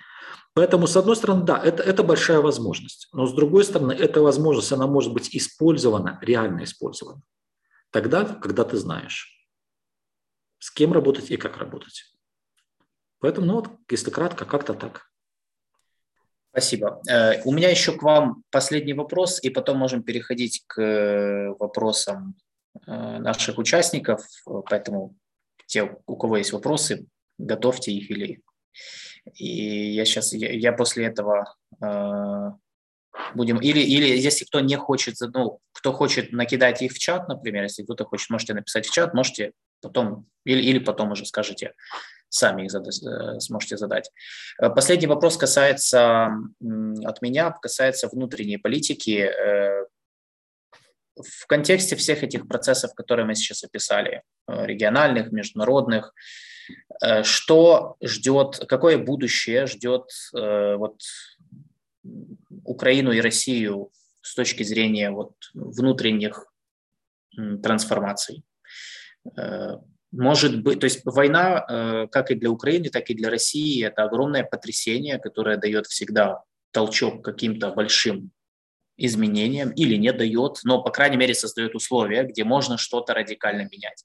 Соответственно, видите ли вы какие-то подвижки в, эту, в этой стороне, как, как, в контексте, как относительно Украины, так и в России внутри, и какими, в какую сторону они э, могут быть. Потому что по России, например, очень много спекуляций, там они будут сырьевым придатком Китая или наоборот они сейчас там уйдут в э, тоталитаризм и, или еще какие-то, или наоборот там сейчас путинский режим рухнет и будет там демократия 90-е годы 2.0, что-то такое. И по Украине тоже. Сейчас очень многие начинают говорить, в том числе мы в институте, э, по поводу послевоенного, послевоенной Украины, новой Украины, послевоенной Украины, возрожденной или еще какой-то. Как вы видите этот, этот момент? Павел, давай с тебя. Хорошо. Э, начну с России. Я буду более... Я обрисую два сценария, на мой взгляд, самых вероятных – оптимисти... пессимистический оптимистический. И сразу скажу, что, на мой взгляд, пессимистический гораздо более вероятен, но надеяться никогда не, как бы, никто не запрещает. Пессимистический сценарий я бы назвал Северный Иран. Вот то, что в России будет, это нормальное, это будет теократическое государство, э, которое при этом будет, конечно, не в состоянии обеспечить полноценную технологическую модернизацию, ну и при этом ожидание вот полного коллапса, развала я бы тоже э, не был бы, вот как многие прогнозисты это заявляют. А, сотрудничество какое-никакое с Китаем канала останутся, плюс вполне возможно, потому что я вижу внутри вот этой тусовки э, есть определенный задор, есть вот теперь определенная консолидация именно вокруг такой новой крипторелигиозной идеи, Э, и готовность людей в это по-настоящему впрягаться. То, что не было в первые недели войны. Сейчас... Три тусовки, это ты сейчас кого имеешь в виду? но около патриотической вот этой а. всей э, русской, весненской, и, ну, то есть в России всего надо понимать две группы людей с хоть какой-то идеологией. Первая группа это условно либералы, демократическая оппозиция-Навальный. Вот она сейчас проиграла полностью. Причем она проиграла полностью, ну это отдельно можно раз, рассматривать, э, что она делала последние 50 дней. Я скажу так, за последние 50 дней она не смогла предложить никакой альтернативы среднестатистическому россиянину. То есть если бы я был сейчас среднестатистическим россиянином, это было бы вопреки моим интересам их поддерживать. То есть вот чтобы вы понимали. Но, на мой взгляд, это полный провал, и тут отдельно можно говорить почему. А вот у такой, ну, условно говоря, но я бы и правда это назвал таким ира- ираноподобной группой. Это даже не совсем русский мир, там разные. Там есть и постсоветские, там есть, есть вот такие условно криптотехнократы и, и разные вещи, но тем не менее они верят, что вот Россия есть особая цивилизационная историческая миссия, и она ее выполнит.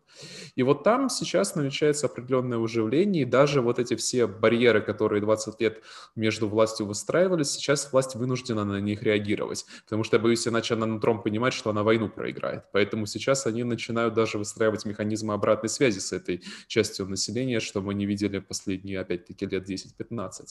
Так что здесь есть потенциал, это, на мой взгляд, самый вероятный сценарий, то есть это будет, разумеется, упрощение, Никто не говорит ни о каком реальном прорыве, ни о каком, но тем не менее это упрощение, в котором можно жить очень долго, и даже с точки зрения там исторического проекта идеологии, особенно если так или иначе им удастся добиться приемлемого для себя положения на фронте, которое я не берусь прогнозировать, я не являюсь военным экспертом, то это вполне вероятный сценарий, я бы, честно сказал, даже гораздо степени более вероятный. Позитивным сценарием я бы видел для России именно переформатирование в полноценный конфедеративный проект, э, переосмысление на основе всего большого исторического пути, то, что называется старым добрословным покаяние, но здесь я прямо скажу, на мой взгляд, это невозможно сделать в одиночку, это будет невозможно делать без определенного фактора Украины. То есть я скажу так, если Украина становится цивилизационным ядром, точкой сборки всего восточноевропейского пространства, и через этот заряд помогает включает все вот это пространство уже российское в свою зону орбиты и исторически, и воен, и с точки зрения безопасности и культуры, тогда этого сценария шанс есть. И тогда это своего рода еще как-то может работать. В противном случае, я думаю, это будет пессимистический сценарий. Просто все те, кто э, не впишутся в, новые, в новую теократию из России, просто уедут. Ну, либо уедут, либо покинут ее. В том числе, может быть, уедут в другие э, ну, постсоветские страны. Это большой ресурс. Это, как правило, молодое население образованное. В мире, где демография сжимается, это огромный ресурс, которым все будут рады воспользоваться. А если говорить про Украину, здесь, наверное, мне... Я могу только сказать, что это необходимо. То, что ты начал говорить, это необходимо. То, как жили по-старому, это в новом мире хаосе не выживет. Нужно создавать новую цивилизацию. Мне бы хотелось видеть этого, разумеется, гораздо больше, но сейчас понятно, что 99% сил уходит на то, чтобы на фронт. То есть здесь очень сложно мне говорить о том, что сейчас происходит изнутри, но я просто доверю тебе, что э, тут такая работа идет, и она должна идти, я повторюсь. Любая страна этого региона, включая, кстати, Польшу, на самом деле является конкурентом, потому что ресурсов все регионы Восточной Европы в цивилизационном плане хватит только на одну, на одного лидера. И вот кто решит эти три задачи, тот э, этим лидером будет. Я надеюсь, ну и здесь большое как бы зависит от качества украинской элиты, сможет ли она это сделать. Спасибо. Так. Игорь. Ну, если, давай так, если говорить э, о России, ну, я э, скорее все-таки пессимист э, потому что, да, вариант переустройства в конфедерацию на новых принципах, он, конечно, хорош, и это то, чего бы искренне желал бы россиянам. Но если посмотреть историю, то после, скажем так, определенных либо военных, либо политических неудач Россия замыкала в себе. И бывали краткие периоды демократии, либо попытки перестроить государство, но, увы, вот пока есть восприятие мира в формате «мы» и «они», и определен такой имперский, либо это, ну, нельзя назвать это русско-мирским, потому что Россия тоже претерпевает трансформацию, определенные такие вызовы, то ну, демократия, увы, долго не живет. Вот, поэтому тут действительно многое зависит от результатов вот этой фазы войны, потому что в случае, если для Российской Федерации все заканчивается плачевно, но поскольку многие а, внешние игроки не заинтересованы в развале России, возможно определенная попытка трансформации, но тут Россия будет а, сталкиваться еще с одним фактором. Вот Павел говорил о демографических изменениях. В свое время копался, есть интересный процесс. То есть, с одной стороны, есть фактически вымирание так называемой европейской составляющей России и позитивный естественный прирост в национальных автономиях. Часть из них называют себя русскими, там, так далее, по паспорту. Но это носители несколько другой культуры.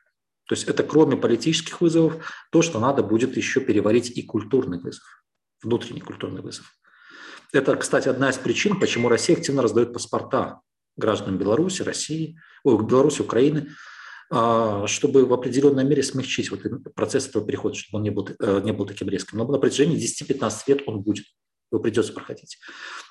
Но а, если говорить о позиционировании Российской Федерации, то в случае, если Россия добивается частичного успеха, в случае, если нет, ну, скажем так, внутренних вызовов, на которые надо концентрировать все ресурсы, то, увы, Россия попытается отыграть свое на начальном этапе через усиление влияния на одно либо несколько других соседних государств, и потом возвращаясь в Украину, либо политическим, либо экономическим давлением.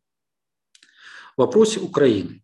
То есть да, для Украины ключевое – это надеяться на свои силы и переустройство государства, потому что если Украина после войны, вот этого этапа войны, вернется в старую систему, в которой существовала старая политическая система, старая система коммуникации элит, но я прошу прощения за пессимизм, Украина, Украина тогда обречена.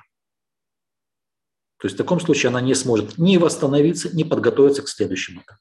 Соответственно, если Российская Федерация увидит такую слабость Украины, то следующий удар будет в самый неподходящий момент. Да? Я просто добавлю то, да, что давай. это просто, чтобы понимали, в этом новом мире такое переустройство, просто чтобы слушатели понимали, невозможно без вот этого метаисторического цивилизационного проекта, который при этом еще привлекателен не только для себя, то есть это не может быть вот таким узким местечковым проектом, это должно быть чем-то большим, ну, то есть большим именно цивилизационным проектом. Все, все страны, которые входят в этот кризис, скажем так, хоть с какой-то надеждой, они такой проект имеют. У Турции есть проект Неосманской империи. Крест над Святой Софией спилили не просто просто так и полумесяц поставили, для тех, кто не в курсе. У Индии индийская вот эта своя историческая зона есть. Повторюсь, Европа будет именно в хаосе частично по той причине. Она не знает, чего она хочет.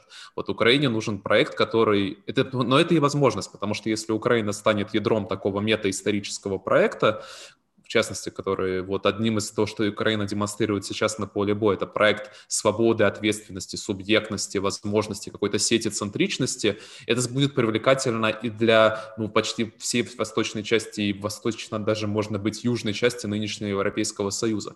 Я правда скажу, я не уверен, что Европейский Союз 5-10 лет проживет в, такими, в этом новом мире, в новой мировой экономической системе, политической системе, региональной системе. Да, я думаю, главным будет вот может даже возобновиться еще там британско-французский конфликт за влияние, потому что вот этот выход Брекзита и между фракциями, условно говоря, кто будет, кто будет обеспечивать безопасность в Германии? Даже вот такой простой вопрос. Это все, это все станет очень быстро. Вот, наверное, важный момент, что это все будет происходить очень быстро, и вот такой вот иде, идейно-философское историческое наполнение, его нужно, к сожалению, создавать ну, в ближайшие месяцы.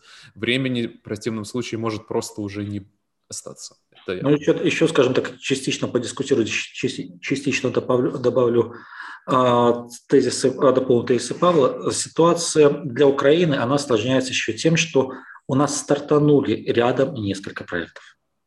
Об одном Павел сказал, это Турция. Второй а, – это общий проект Трехморья. Но внутри проекта Трехморья есть еще проект отдельно Польши. Угу. То есть, соответственно, Украины, кроме поиска себя и своего места, будет еще необходимость ответить на вопрос, как мы соотносимся с этими двумя проектами. Потому что эти два проекта пока что видят Украину в качестве партнера, но все-таки партнера пока младше. То есть или Украина демонстрирует какой-то функционал, чтобы стать вровень, либо Украина претендует на лидерство, тогда надо быть готовым к определенным политическим трениям. Это тоже один из вопросов, на которые надо отвечать. Ну, я могу сразу, я согласен с Игорем, просто я сразу скажу, с Турцией шанс, условно говоря, с турецким проектом, на мой взгляд, шанс стать вровень есть, и это адекватная постановка вопроса. А вот, э, повторюсь, э, Польшу надо... Ну, то есть надо... в Восточной Европе есть место для одного лидера. То есть если по-настоящему для одного большого вот такого центра цивилизационной точки притяжения, на мой взгляд. Но, и с другой стороны... пока что Украина, да, просто говорю, демографические ресурсы больше, то есть даже элементарно. Пока больше. Это вот к вопросу еще важно. Ну, ну, в Восточной Европе есть еще один. Вот почему я отдельно сказал, как формат Трехморья. Потому что, да, э, а, внутри этого конструкта, то есть он намечался просто фактически как экономический, экономический балансир, но уже он имеет политические, скажем так, определенные амбиции. Да, внутри есть несколько конфликтов. То есть это конфликт Польша-Венгрия, который наметился, это определенная конкуренция Польши, Литвы, в том числе по белорусскому, по украинскому направлению. Да, она не артикулируется, она не выходит на уровень конфликта, но конкуренция есть. Это отдельная позиция э, той же самой Чешской Республики. Но как бы там ни было, даже такой интеграционный проект, он стран, частью стран региона воспринимается тоже как возможно, цивилизационно. Если хотите, такая речь посполита, только там не двух, не трех народов, а энного количества народов. Вот. Но снова-таки, для того, чтобы даже этот цивилизационный проект наименее конфликтный стартанул, то необходимо, чтобы ключевые центры силы, а Украина по своему размеру, по своей демографии, по военному потенциалу, она будет одним из центров силы, чтобы они осознали, что этот проект имеет право на жизнь, этот проект имеет право на будущее, и чтобы они определили роль каждого то есть свое видение роли каждого в этом проекте, каждого из партнеров ключевых. И на фоне вот этих вот дальнейших ну, каких-то либо трений, либо, либо обсуждений и так далее можно вы, выйти к чему-то новому. Альтернатива – это да, это строить только свой, исходя из твоих ресурсов и думая, с кем на каком этапе ты будешь конкурировать. Ну и включать. И... Здесь не, ну, я имею в виду, важно, что я только не только конкурировать, но и включать. То есть, условно говоря, на данный момент я просто не вижу. То есть, на мой взгляд, проект, честно скажу, проект Междуморья, как он на данный момент, он слишком, его амбиции слишком невысоки. В нем нет вот этого большого, там нет никакой, это просто маленький региональный союз, который вот в нем нет вот этой мета-идеи. У Турции, мета, вот почему я говорю, у Турции мета-идея есть. У Междуморья пока мета-идеи нет. И мне кажется, тот, кто эту мета-идею предложит, тот лидером-то и станет. И, это, и включит в себя потенциально больше, даже больше, чем формально сейчас рассчитывает. Но да, здесь сразу будет да. понятно, я, я, что главная конкуренция будет с Западной Европой. Надо именно, по, еще и именно, вот и, именно поэтому мы э, много говорили о том, что Украина должна быть частью этого проекта. Может быть, тогда он поменяется и получит некий импульс, который будет достаточным для того, чтобы из этого выросло что-то, что можно было бы называть нечто чем-то другим, новым, да, и которое могло бы там создать некую новую конструкцию, новую архитектуру безопасности, если хотите, или что-то. То есть, э, но Украина, ну, то есть здесь к вопросу о том, о чем вы говорили, э, есть еще один путь, который Украина может выбрать, это не ставить такие амбиции. Потому что с точки зрения, э, сейчас я вот как бы скажу, потому что у меня сразу возник вопрос сразу после этого, вот особенно когда Павел говорил, С точки зрения того, что мы сейчас обсуждаем, э, ну, получается, вступление Украины в ЕС может рассматриваться как шаг назад с точки зрения идейно, с идейно-философской точки зрения, потому что оно не создает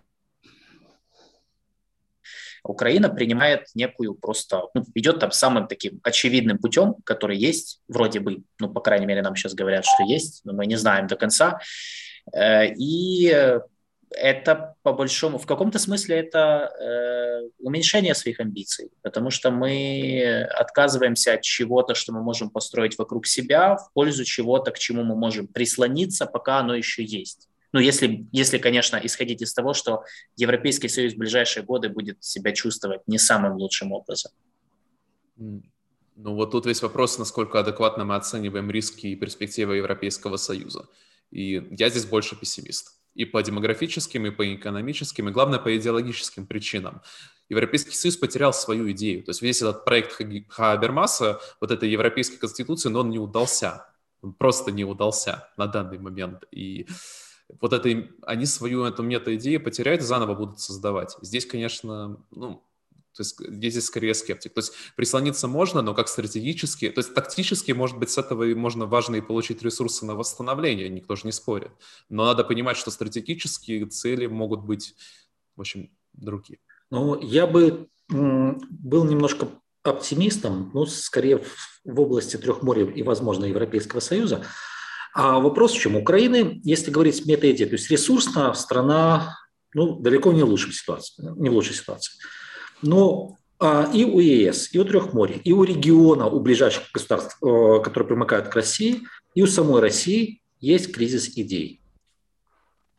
И вот украинская идея, вот то, что та же самая свобода, самоорганизация, ответственность, она может сыграть как зона притяжения и в случае, если Украина будет пытаться играть на балансах, заигрывая и с Китаем, и с США, и с кем-то еще. Вот это очень нужно, нужна очень большая концентрация. Вот идеи мы сами, за какие-то свои ценности.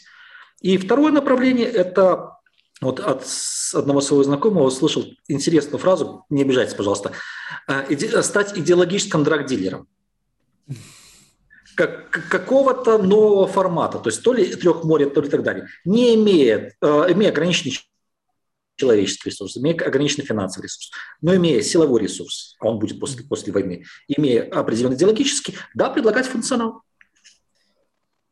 в обмен на что-то, на свое место в мире. Согласен.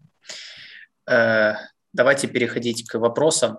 Э, тут Валерий Лось пишет, Украина допоможе розвалити ЕС. Я, кстати, я, кстати, считаю, что, может быть, по этой причине нам и стоит подумать о том, чтобы вступить в ЕС, для того, чтобы они быстрее поняли, что как бы, в чем их проблема, а они поймут, когда Украина туда вступит, потому что все проблемы, связанные с расширением ЕС, которые сейчас обсуждают, они неизбежно выплеснутся наружу, э, как только такая огромная страна, как Украина, станет, в общем-то, частью этого пространства. Почему, например, сейчас Европейский Союз не спешит принимать э, балканские страны. Да, то есть об этом там целые дискуссии, хотя они намного меньше Украины, но именно по этой причине, что они тоже могут развалить ЕС да, вместе, с, э, вместе, вместе с другими. Так що да, я би якраз я, я, я тут доповню е, українську мову ще е, мою улюблену цитату одного е, друга колишній член проводу організації українських націоналістів. Він колись років п'ять тому він сказав чудову фразу: свого часу була Київська Русь. Україна була часткою Великої Київської Русі, де Київська Русь. Після цього була Реч Посполіта. Де Реч Посполіта? Одним своїм апендиксом Україна вступила до Великої порти. Де Велика Порта? І іншим своїм апендиксом Україна потрапила до Австро-Угорщини. Де Австро-Угорщина? Україна потрапила до Другої Речі Посполіти. Де Друга Речі Посполіта? На на свою голову Росія о, втягнула Україну до себе. Де Російська імперія? Україна вступила як засновник Радянського Союзу. Де Радянський Союз? А сьогодні Україна йде до ЄС та НАТО. Да, да, это то, что мы давно уже смеемся, да. То, что Юра Романенко называл, то, что мы кладбище всех проектов, к которым прикасаемся. Ну, вот я же говорю, может быть, нам стоит подумать о том, чтобы в ЕС вступать именно с такой целью. А, так, друзья, у кого-то есть э, вопросы, э, поднимайте руку, я вам даю микрофон, так сказать, и задаете вопросы. Или, накид... или пишите вопросы в чате. Э, пока, сейчас, пока все думают, если есть вопросы. Тут э, был вопрос, когда мы еще говорили в чате от э, Игоря Кабузенко. Извините, если я что-то неправильно э, говорю фамилию. Э, слушает ли вас политическое руководство Украины и слышит ли оно вас? Э, я сразу, Игорь, скажу, что иногда слушает, но не всегда слышит. Я так скажу. Э, второй вопрос. Как бы вы оценили качество аналитики, которой обладает политическое руководство Украины, и как вы оцениваете качество его стратегических решений? Я думаю, что я начну с Игоря.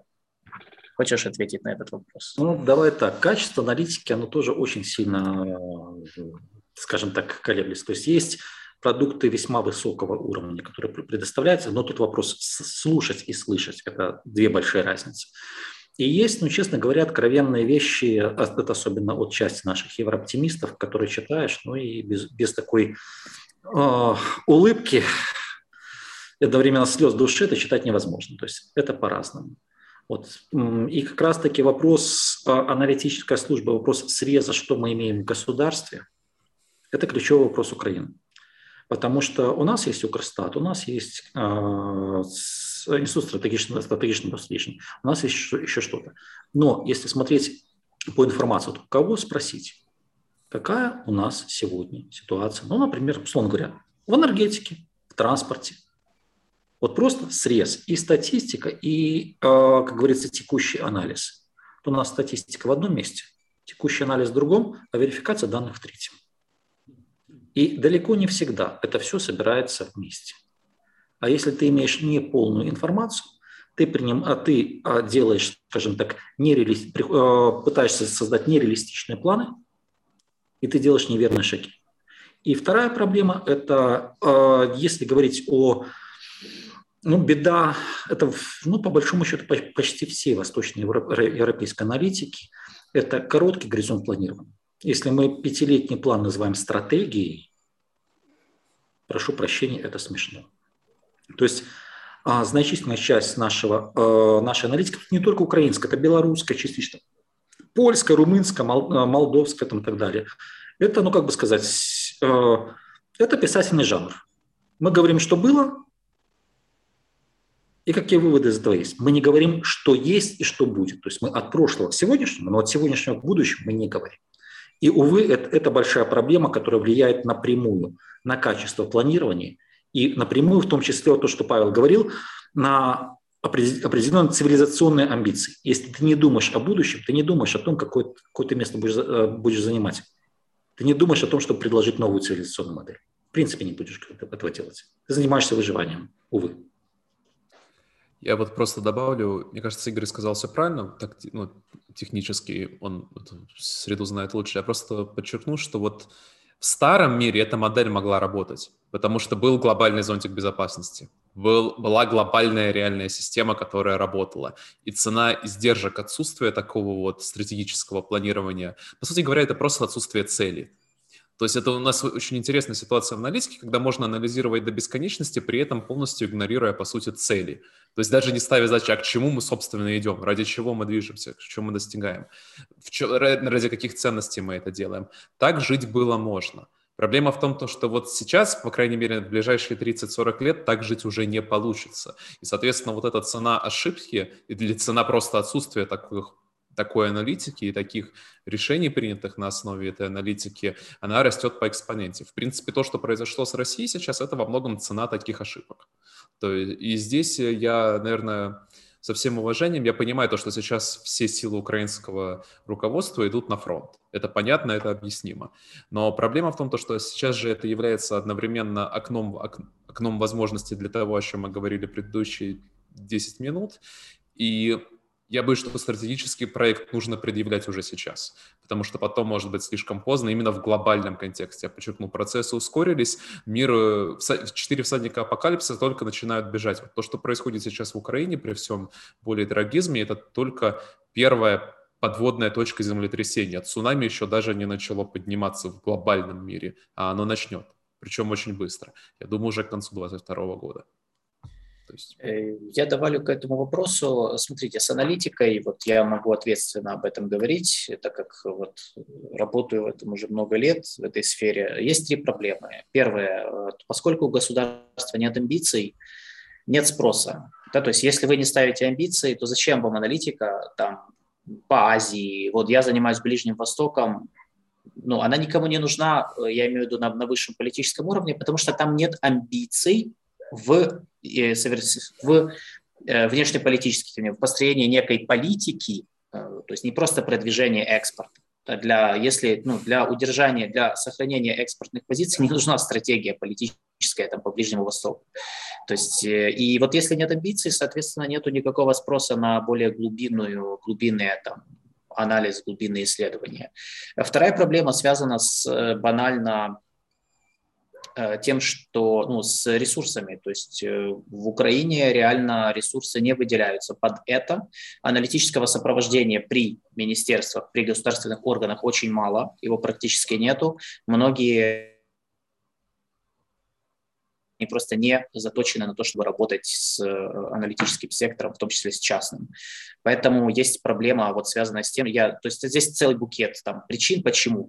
Начиная от объективных, там просто нет бюджета, там, и поэтому ну, на энтузиазме никто работать не будет, и заканчивая субъективными причинами, когда просто банально там министр или, или замминистры или чиновники, они считают, что они знают лучше, и поэтому привлекать кого-то – это то же самое, что э, ухудшать мнение о себе, о своих возможностях. Да? То есть если вы привлекаете каких-то людей, это значит, что вы сами чего-то там не знаете, а это в нашей как бы, матрице мышления не очень хорошо.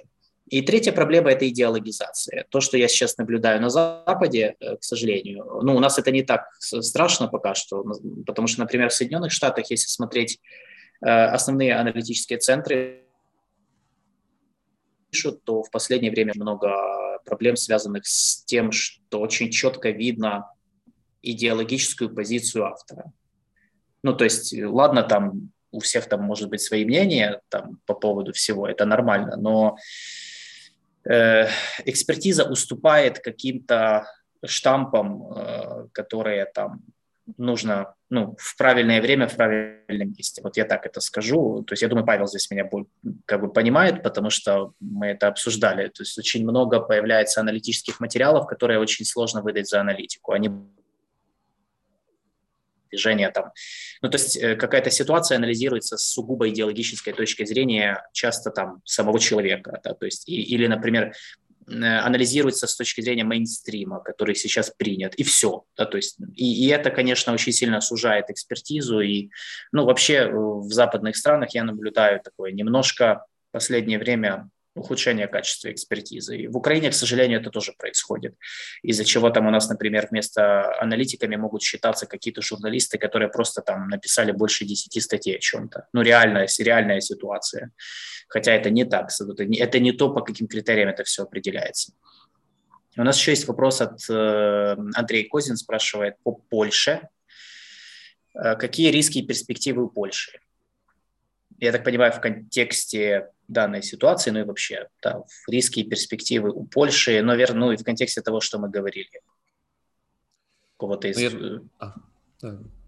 Давай, Игорь, Игорь потом. Да. Ну, если говорить о рисках. А, первое, точнее первое два. Демография, экономика. Потому что, да, Польша демонстрирует большой рост, но если, если смотреть с точки зрения структуры польской экономики, то во многом это, назовем так, филиал немецкой за счет того, что вот как Мексика, э, Польша стала Мексикой для Германии. За счет этого она создала рывок. И сейчас Польша уже э, фактически на моменте выбора. Потому что если работать дальше в этом режиме, ты должен умерить свои политические амбиции. И ты должен, скажем так, идти в фарватере немецкой политики. Если пытаться э, бороться за субъектность, ты должен что-то делать с экономикой том числе собственные технологии, э, собственное производство и так далее. Второе, вторая проблема, которую они пока что решают во многом за счет украинцев, это демография, рабочие руки. И, соответственно, из этого выходит третья проблема. То есть государство подошло к моменту, когда оно может сформулировать в том числе свою цивилизационную идею, какие ресурсы за счет чего достигать, какова эта идея будет. Она будет лишь внутренняя, она будет экспансионистской, то есть она будет направлена на внешние, а на внешние государства и так далее. И исходя из того, как Польша действует, пока что, насколько я понимаю, польские элиты, они больше склонны к варианту экспансии, но пока они не выбрали. То есть они, они не имеют такого проекта. Это ключевой вызов. Если говорить о возможностях, то снова-таки вопрос а, быстрого восстановления экономического потенциала, вопрос усиливающегося влияния Польши за счет того, что а, Польша один из ключевых центров, назовем так, на который ставят Соединенные Штаты Америки в регионе. То есть это дополнительные возможности, которые могут позволить Польше переиграть. Плюс отдельно стоит упомянуть, тоже интересно, это польская игра на китайском направлении. То есть Польша, несмотря на то, что она является партнером США, она при этом не отказывается от э, э, китайского вектора. То есть Литовская республика, пытаясь каким-то образом бороться за свою субъектность, она в свое время сделала фальш-старт, сыграв резко на, на противоречие Китая-Тайвань она сейчас получает. Но ну, в Варшаве, честно говоря, немножко радуется данному факту. Как бы цинично это ни звучало. Это ты про открытие торгового представительства Тайваня в Литве, которое повлекло за собой санкции Китая, из-за чего они до сих пор страдают, потому что Китай показывает, что может тоже вводить санкции, не только это... Причем, причем Китай это делает не так, как США, Китай это делает, как, как говорится, с, оттяжеч, с оттяжечкой, с восточной изворотливостью. Это уже отдельная тема. Да. Э, пару слов. Да, я согласен, в принципе, с двумя ключевыми. Все благополучие Польши сейчас это функция от всего проекта ЕС, прежде всего Германии. Представьте, если Германия входит в пятилетний масштабный экономический кризис, что происходит с экономикой Польши, какие риски это несут для Польши, чтобы вы понимали, насколько это уязвимость. Вторая, действительно, демография у Польши очень плохая демографическая пирамида, на удивление хуже, чем у Венгрии, например, в разы. И здесь почему я говорил о том, что Восточная Европа может не вынести двоих, условно говоря, украинцы будут демографическим ресурсом Польши или поляки будут демографическим ресурсом Украины. Тоже важный вопрос. То есть тут как бы немаловажный фактор. То есть и третье, вот почему не рождается идея, косвенно, на мой взгляд, потому что внутри страны тоже не преодолена проблема ресентимента. То есть сейчас Польша — это маленькое моноэтническое государство, которое исторический нарратив построило «мы были великими, нас потом притесняли, но мы восставали», то есть при этом мы никогда ничего плохого в своей истории не делали. То есть такая удобная позиция жертвы. Если претендуешь на цивилизационную модель, нужно обретать вот эту оптимистическую субъектность, и оптимистической субъектности у Польши нет. То есть для поляков эта модель работает, работает, а вот чтобы открываться с ней миром, пока такого нет. Это вот. А возможности, да, я тоже уже сказано, ну, партнерство да, США, потенциальный арбитр безопасности, ну, какая-никакая экономика, сельское хозяйство, они свое тоже сохранили. Ну, кстати, да, я вот добавлю, что э, в Польша как раз э, сейчас проводит достаточно ну, реалистичную, так сказать, политику, то есть очень даже очень даже не обязательно э, морально ценностную, да, потому что ну, мы это воспринимаем это с точки зрения их заявлений, что вот они тут поддержали нас, тут поддержали нас, тут еще сказали пару хороших слов, но на деле они очень четко понимают сейчас те тактические задачи, которые они могут выполнить, исходя из э, нынешней ситуации. То есть вот когда приезжал Байден, ну, поляки очень четко расставили приоритет, чего они хотят. Они снова подняли вопрос военной базы постоянной США, которую они давно хотят видеть на своей территории. Еще Дональду Трампу предлагалась эта идея, даже предлагали, что назовут эту базу Форт Трамп, чтобы уже ну, они знали, на, на, на что давить, так сказать, да, в его в отношениях с Трампом. Но не получилось дожать этот вопрос до конца, и сейчас они то же самое, э, пользуясь в том числе войной в Украине, они сейчас, э, ну, как бы, как бы говорят, что смотрите, тут же под боком война страшная, мы же первые окажемся на фронте в случае, если Россия пойдет дальше, она, конечно, пойдет дальше, ну, убеждают всех, в том числе поляки, и, как бы, конечно, ну, продвигают опять вот эту идею военной базы. Кроме того, второй момент, почему, ну, что Польше удалось сейчас сделать, мы уже забыли немножко о том, что у Польши с администрацией Байдена отношения такие, ну, то есть сложноватые. Э, поляки очень поддерживали, ну, я имею в виду нынешнее правительство, то есть поддерживали Трампа. Э, идеологически они, Трамп был им понятнее и ближе. И с э, Байденом все было сложновато, и сейчас, когда произошла война в Украине, опять же у Польши появился шанс восстановить связи прямые, с, в том числе прямую коммуникацию с президентом США, и начать, опять же, получать, и, соответственно, что, что восстанавливает их лоббистские возможности в Вашингтоне. А это очень важно при э, для поляков, учитывая, ну, что у них и так они достаточно серьезные, учитывая там количество польских э, избирателей, американских избирателей польского происхождения, на которых, конечно, обращают внимание во время выборов.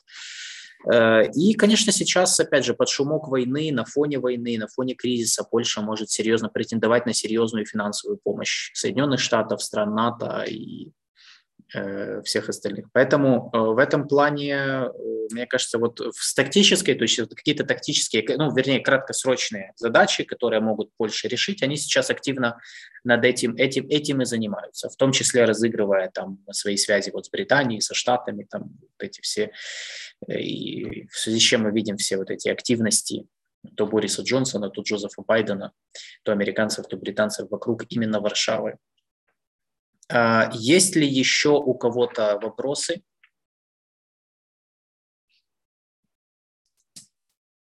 Тише.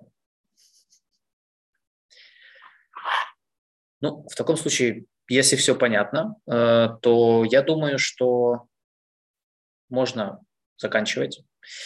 Э, я э, благодарю наших спикеров. Павел, Игорь, спасибо большое за то, что вы приняли участие нашей дискуссии и согласились поговорить. Я думаю, мы сегодня подняли очень важные темы. Э, об этом можно говорить очень долго. Даже, может быть, мы еще встретимся по, по этому поводу, потому что, я же говорю, тут целый пласт можно поднимать вопросов, связанных с тем, что сейчас происходит. Э, спасибо вам большое, спасибо участникам э, за дискуссию и до новых встреч, до следующей нашей такой же встречи, которая обязательно произойдет, я думаю, через какое-то время. Всем спасибо. Спасибо. спасибо.